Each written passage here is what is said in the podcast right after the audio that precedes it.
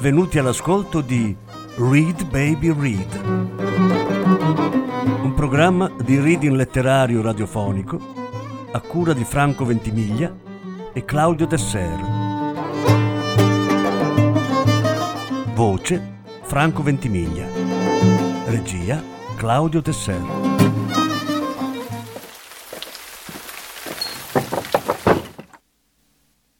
Faceva caldo e un sole limpido e vibrante si accaniva sulle palme, sul giardino di aranci e sulle pietre del muro che lo circondava. L'arranceto occupava tutto il lato sud della moschea di Cordova e le piante continuavano all'esterno la fitta foresta di colonne della meschita. Mentre l'alto muro contribuiva a ristabilire l'isolamento, un cielo d'un azzurro perfetto faceva da volta. L'aria era completamente immobile, ma elettrica, come se fosse passata una pennellata di lucido a risvegliare i colori, o uno strofinio di dita a liberare gli odori. Corto Maltese entrò nel giardino dopo aver attraversato la cattedrale e percorse lentamente tutta la suggestione di archi arabi bianchi e rossi, fino a fermarsi a guardare le carcasse rinsecchite dei coccodrilli appesi come trofei. Era un ragazzo di dieci anni. Si diresse con passo deciso verso la fontana. Era accaldato, aveva fatto una gran corsa e beve a lungo, avidamente. Poi raccolse l'acqua facendo coppa con le mani e se la passò sul viso abbronzato. Fu proprio allora che iniziò una melodia lontana. Dapprima gli accordi di una chitarra. Erano suoni molto lenti, staccati, pieni di vuoti, che andavano a incastonarsi con precisione in quell'aria immobile. Poi, dall'abbaglio del calore, arrivò come un miraggio la voce, struggente, malinconica, perduta nel tempo e nella distanza. Corto rimase molto colpito. Si passò la mano bagnata sui capelli, stirandoli all'indietro, e si allontanò dalla fontana. Alzò leggermente il mento e si bloccò, cercando di non sentire il rumore dell'acqua e quello delle cicale. Socchiuse gli occhi e concentrò tutta l'attenzione su quella melodia per comprendere da dove provenisse. Veniva dai vicoli della cuderia e vi si diresse, seguendo quel suono come se fosse un profumo, un richiamo, una guida. Si incamminò lentamente strascicando i suoi sandali sulle stradine deserte e nei patio ingombri di fiori di ogni colore. Non c'era proprio nessuno in quella calda ora del primo pomeriggio. Solo qualche gatto si allontanava insinuandosi pigramente tra i vasi di fiori. La melodia ora lo guidava più precisa, si faceva sempre più distinta e struggente. Si cominciavano a distinguere le singole parole. E allora Corto si fermò e si trovò proprio di fronte a un patio nella calle dello Flores. I vasi di gerani tappezzavano completamente le pareti di quel cortile nascosto. Erano vasi di ogni dimensione e forma, ma tutti, indistintamente tutti, ospitavano i più floridi, i più variopinti gerani che si potesse immaginare. Uno spettacolo bellissimo, che si stagliava netto sul bianco calcinato delle pareti e sull'azzurro purissimo degli spicchi di cielo. Proprio nel centro del patio illuminato da una lama triangolare di sole abbagliante. C'era un dondolo di vimini che, cigolando lentamente, cullava un vecchio di molti anni, una faccia di rughe e due spessi occhiali dalle lenti offuscate. Aveva in mano un piccolo calice, segnato dal ricordo del vino rosso appena bevuto, ma lo girava con quelle dita lunghe e ossute, facendolo scorrere sulla tela logora dei suoi pantaloni. Con un piede accarezzava un gatto grosso grigio che se ne stava disteso a terra, sdraiato sul dorso. Il vecchio alzò il capo e sembrò guardare il ragazzo. In quell'atmosfera spezzata anche il gatto smise di fare le fusa. Spostò lentamente la testa e lo degnò per un attimo della sua attenzione, per poi tornare a ignorarlo, a godersi intera la quiete nel caldo del pomeriggio e nel fresco delle maioliche dai disegni verde e blu che ricoprivano il pavimento.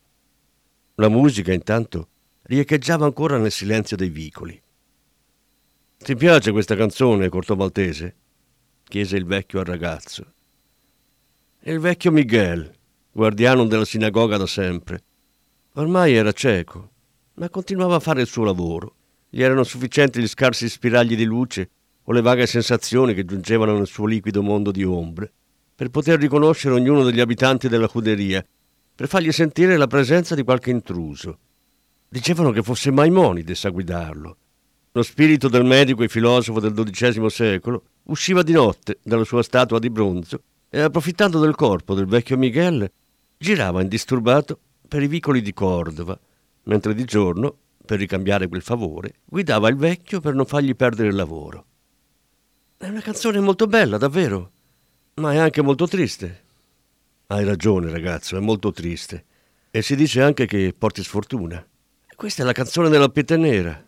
Tu sei fortunato a poterla ascoltare, perché nessuno ormai la vuole più cantare, e forse nella tua vita non ti capiterà mai più di risentirla. Chi era la Piete Nera, Miguel? Era una bellissima donna ebrea. Aveva profondi occhi verdi e un cuore carico di passione. La passione totale, cieca, quella del grande amore. Ma il suo uomo che non aveva mai capito quanto fosse importante quel suo amore, un giorno la tradì. Allora lei decise di vendicare il suo amore, facendo impazzire tutti gli uomini che avrebbe incontrato. Era impossibile sfuggire al suo fascino. Perciò la pete nera divenne la perdizione, la dannazione di molti. Alzò la mano e lo ammonì. E ricordati sempre che una donna veramente innamorata, se viene tradita, può diventare molto, molto pericolosa. Il gatto sgusciò da sotto il piede del vecchio e si avvicinò con cautela al nuovo venuto. Si strofinò contro le sue gambe e poi tornò accanto a Miguel, ma questa volta gli sedette al fianco e assunse una posa più degna, una posizione da sfinge, più austera e felina. È per questo che la petenera porta sfortuna, Miguel? No, corto. La storia della petenera è una vecchia storia. Una storia d'amore e di tradimento. E questo canta la canzone. Ma il cattivo presagio è legato a un altro fatto accaduto molto tempo dopo.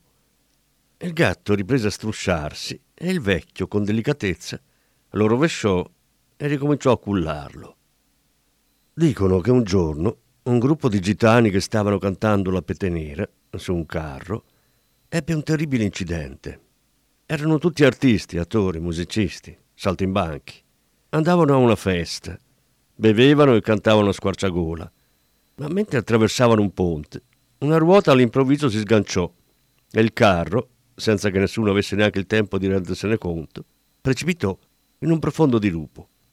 Morirono tutti, mentre l'eco del canto si diffondeva ancora in quella stretta vallata. Da allora quelle anime trasmettono la loro sorte sfortunata non solo a chi ascolta quella canzone, ma anche a chi la canta. Nessun torero riuscirebbe a prendere sonno e a entrare tranquillo nell'arena se ascoltasse la pete nera la sera prima della corrida. Il vecchio si fermò e alzò leggermente il mento, come se volesse ascoltare un rumore lontano o ritrovare un antico ricordo. Rimase immobile, poi allargò la bocca da rospo in un leggero sorriso.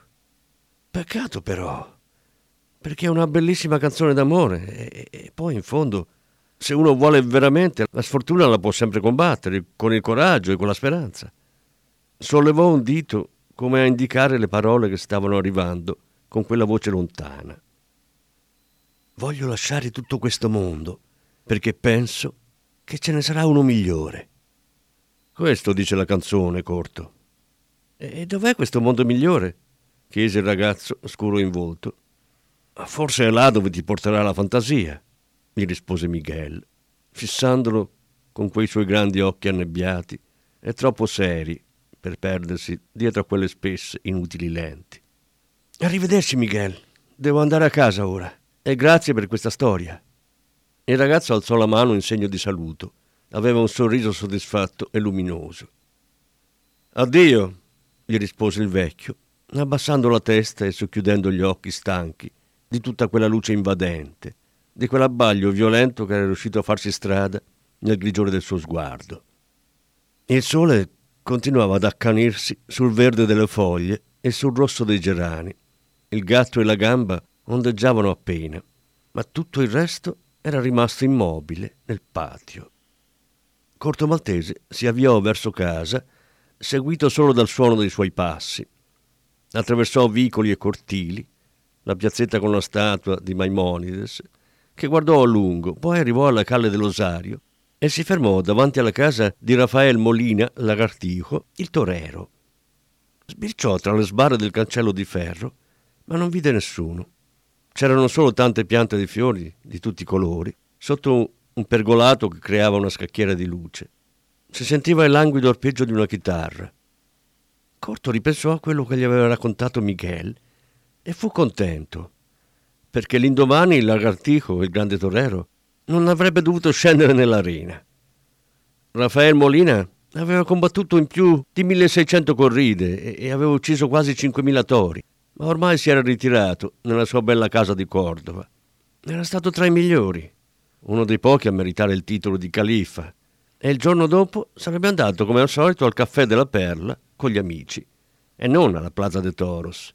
La petenera poteva cantare la sua triste canzone, ma la cattiva sorte non sarebbe stata con lui. Quando Corto arrivò a casa, sua madre, la Nigna di Gibraltar, era seduta in salotto e, e con lei c'era un'altra donna che mescolava con cura un mazzo di carte. Parlavano e ridevano fra di loro. Finalmente sei tornato, esclamò la Nigna. Dicevano che fosse identica a un ritratto d'ingresso ma non poteva esserne stata la modella. Forse lo era stata sua madre. La sua era la bellezza morbida e selvaggia della ballerina di flamenco. L'arco sopraccigliare era una sottina linea perfetta, il naso elegante e affilato, la bocca carnosa, lo sguardo acuto e deciso, ma anche suadente, capace di complicità. Corto Maltese aveva preso dalla madre la parte alta del volto, gli occhi e lo sguardo, il taglio del naso, gli zigomi marcati e l'eleganza sensuale. Suo padre, marinaio della Cornovaglia, gli aveva invece dato la bocca, la mandibola forte, un poco sporgente, i denti squadrati e regolari, ma soprattutto il suo sorriso aperto e ammagliatore, ironico e sfuggente. Mi sono fermato con Miguel, il guardiano della sinagoga, e ho ascoltato una canzone gitana, La Pete Nera. Ci fu un attimo di silenzio. Le donne si scambiarono uno sguardo veloce. Lo sai, Corto, che quella canzone porta sfortuna? gli disse Amalia, continuando a mescolare le carte. Era seduta sul divano a fiori. Sul suo viso fiero ma stanco del tempo si leggeva una bellezza indurita. Ma non credo che tu abbia sentito proprio la pete nera, Corto. Ormai nessuno la vuole più cantare. Voglio lasciare tutto questo mondo perché penso che ce ne sarà uno migliore, canticchiò Corto. Amalia lo fissò e divenne improvvisamente seria in volto. Poi lo incoraggiò ad avvicinarsi, poggiando una mano sul divano accanto a lei. Corto Maltese era rimasto in piedi, lanciò un'occhiata fugace verso sua madre e una più indiscreta verso la porta socchiusa della stanza da dove giungevano le risate delle ragazze che si stavano provando i vestiti appena arrivati. La Nigna gli fece cenno di sedersi accanto ad Amalia e lui obbedì. Amalia, intanto, aveva smesso di mescolare le carte. Fammi vedere la tua mano sinistra. Il ragazzo le porse la mano. La guardava incuriosito. Fissava gli orecchini, due lunghe catene che terminavano con una piccola luna turca, i pettini di tartaruga che le fermavano i capelli grigi e crespi. Fissava le collane, i braccialetti d'oro carichi di amuleti che tintinnavano continuamente. Amalia gli sollevò la mano sinistra e la osservò in silenzio. Alzò quindi lo sguardo, rimase così a lungo, senza dire una parola, e Corto resistette, nonostante il disagio, di quegli occhi puntati.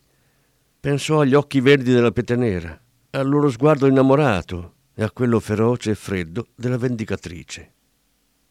Lo sai, Corto, che sulla tua mano manca la linea della fortuna? La Nigna sentì un brivido di freddo percorrere la schiena. Poi le ragazze spalancarono la porta e invasero la stanza. Erano contagiosamente felici, L'atmosfera di disagio si spezzò all'istante. Corto si rimpadronì della sua mano e uscì dalla stanza. Salì le scale ed entrò nella camera che era stata di suo padre e di sua madre, ai tempi in cui vivevano insieme. Sul massiccio scrittoio c'era il modello di un vecchio veliero in una bottiglia di vetro. Resolution 1768, diceva la targhetta. Accanto una lucida bussola d'ottone, una bottiglia di whisky e un astuccio di cuoio.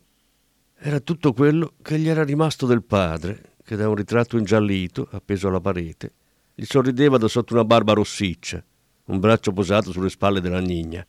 C'era scritto Gibraltar, 1887. Corto Maltese prese l'astuccio di cuoio e l'aprì. Era rivestito di velluto, un bel velluto blu, e conteneva sette rasoi. Sotto ogni rasoio ricamato il nome di un giorno della settimana. Erano molto belli e tutti diversi fra di loro. Quello del lunedì era di ciliegio rossiccio. Per il martedì c'era una radica di noce intarsiata. Quello del mercoledì era d'osso, bianco e levigatissimo. Il rasoio del giovedì aveva un prezioso manico in tartaruga. Quello del venerdì era di lucido acciaio. I più preziosi erano senz'altro quelli del sabato e della domenica, entrambi d'argento, ma mentre il primo era completamente liscio, sul secondo c'era una bellissima incisione, una scena di caccia alla volpe, dove un folto gruppo di cavalli al galoppo seguiva la muta dei cani. Quel giorno era sabato e Corto prese il rasoio liscio d'argento, lo lustrò facendo scomparire le ossidazioni scure del tempo e dopo averlo aperto ne saggiò il filo. Era perfetto.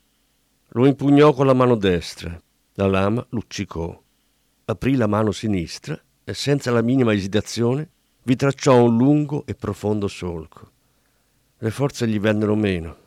Tutto si fece indistinto e svenne. Ci volle parecchio tempo prima che la ferita si richiudesse, ma da quel giorno Corto Maltese aveva una bella, lunga linea della fortuna. Ugo Pratt, una ballata del mare salato. Primi tre capitoli. Lettura in quattro parti. Prima parte.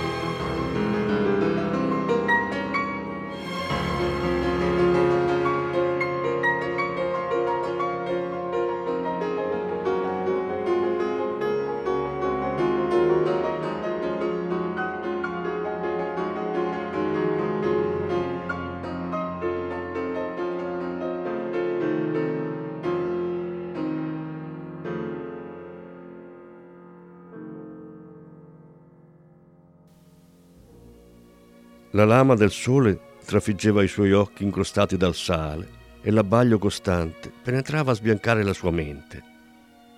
Erano passati più di 15 anni da quando aveva tracciato quel solco sulla sua mano, ma ora, dopo tanto tempo, riviveva lo stesso momento. Non c'era più l'oceano intorno o le tavole alle quali era legato, non c'erano più i colori del cielo o l'odore del mare, c'era soltanto un caleidoscopio impazzito di lampi di luce o spazi di oscurità assoluta, buie gallerie senza fine. Doveva cercare di mantenersi sveglio, di resistere. Erano due giorni che si trovava in quella situazione. Il suo equipaggio si era ammutinato e lo aveva abbandonato al Pacifico, inchiodandolo su quelle quattro tavole in croce. Ormai non riusciva più a chiudere gli occhi. Le palpebre erano un cartone indurito dal sale e i lampi non gli davano tregua. Ma quel sole implacabile l'avrebbe trafitto ancora per poco poi uno squalo o la sete avrebbero avuto la meglio. Non c'era più speranza di riuscire a liberarsi dalle corde che gli serravano polsi e caviglie. Erano ormai due giorni che tentava ed era riuscito soltanto a ferirsi. All'improvviso, quando ormai si stava lasciando culare nell'oblio, l'aria si fece meno bruciante e il sole si oscurò. Corto riuscì ad aprire uno spiraglio fra le palpebre e non vide quello che si aspettava, una nuvola che copriva il sole ma vide l'ombra di una vela. Un'ampia vela spiegata lo sovrastava. Un battello figiano gli si era accostato. Era salvo, almeno per il momento.